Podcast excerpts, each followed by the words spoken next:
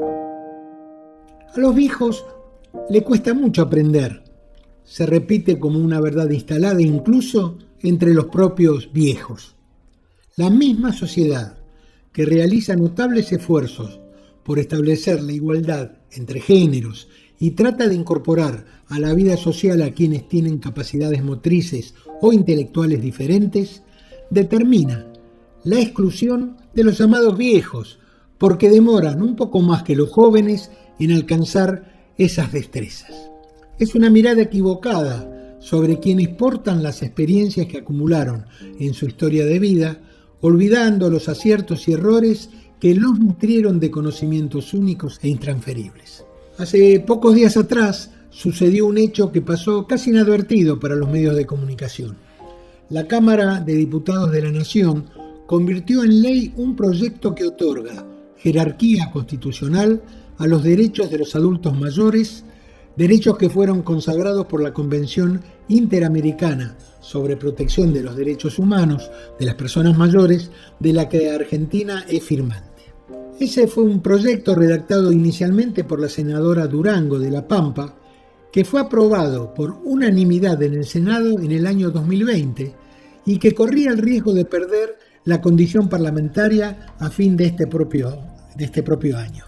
Bueno, hasta que el diputado Germán Martínez, a partir de una iniciativa motorizada por la Asociación Civil Infoworkers, conjuntamente con la doctora Isolina Daboe, una extraordinaria especialista en los derechos de los adultos mayores, lo tomó para que el 9 de noviembre la Cámara de Diputados lo convirtiera en ley con el voto afirmativa de todos los diputados, salvo el diputado Esper que votó negativamente Mm, que realmente sorprendentemente me gustaría saber cuáles fueron las razones que tuvo el diputado Esper para negarse a esta eh, consagración como derecho constitucional de los derechos de los adultos mayores. En fin, él sabrá.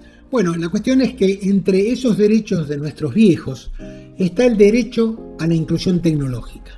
El derecho a la inclusión tecnológica.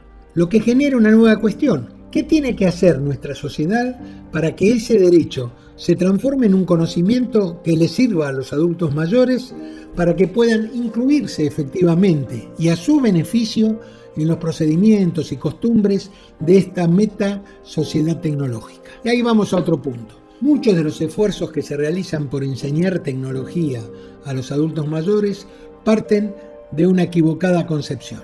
Tienen la convicción de que las innovaciones tecnológicas son el resultado de un desarrollo que está más allá de la voluntad humana y de los factores de poder. Por lo tanto, intentan sumar a nuestros viejos a una propuesta de vida que les impone la economía del tiempo como valor rector y les escamotea la dignidad del trabajo por ellos realizados y el derecho de mirarse cara a cara para poder conversar. Nosotros creemos que la inclusión tecnológica de los adultos mayores transita por el camino contrario. Hay que invertir el orden y posibilitar esa inclusión aprendiendo de los conocimientos y las historias de vida de aquellos a los que se les pretende enseñar, construyendo un puente generacional de doble sentido de circulación, que junto con las tareas necesarias para posibilitar la apropiación por parte de nuestros viejos de los conocimientos y destrezas en sus propios tiempos y a partir de su propia identidad, permitan que las nuevas generaciones se reencuentren con las experiencias y los aprendizajes vividos por las generaciones que les antecedieron. Seguimos en Facebook, arroba unicornios culturales.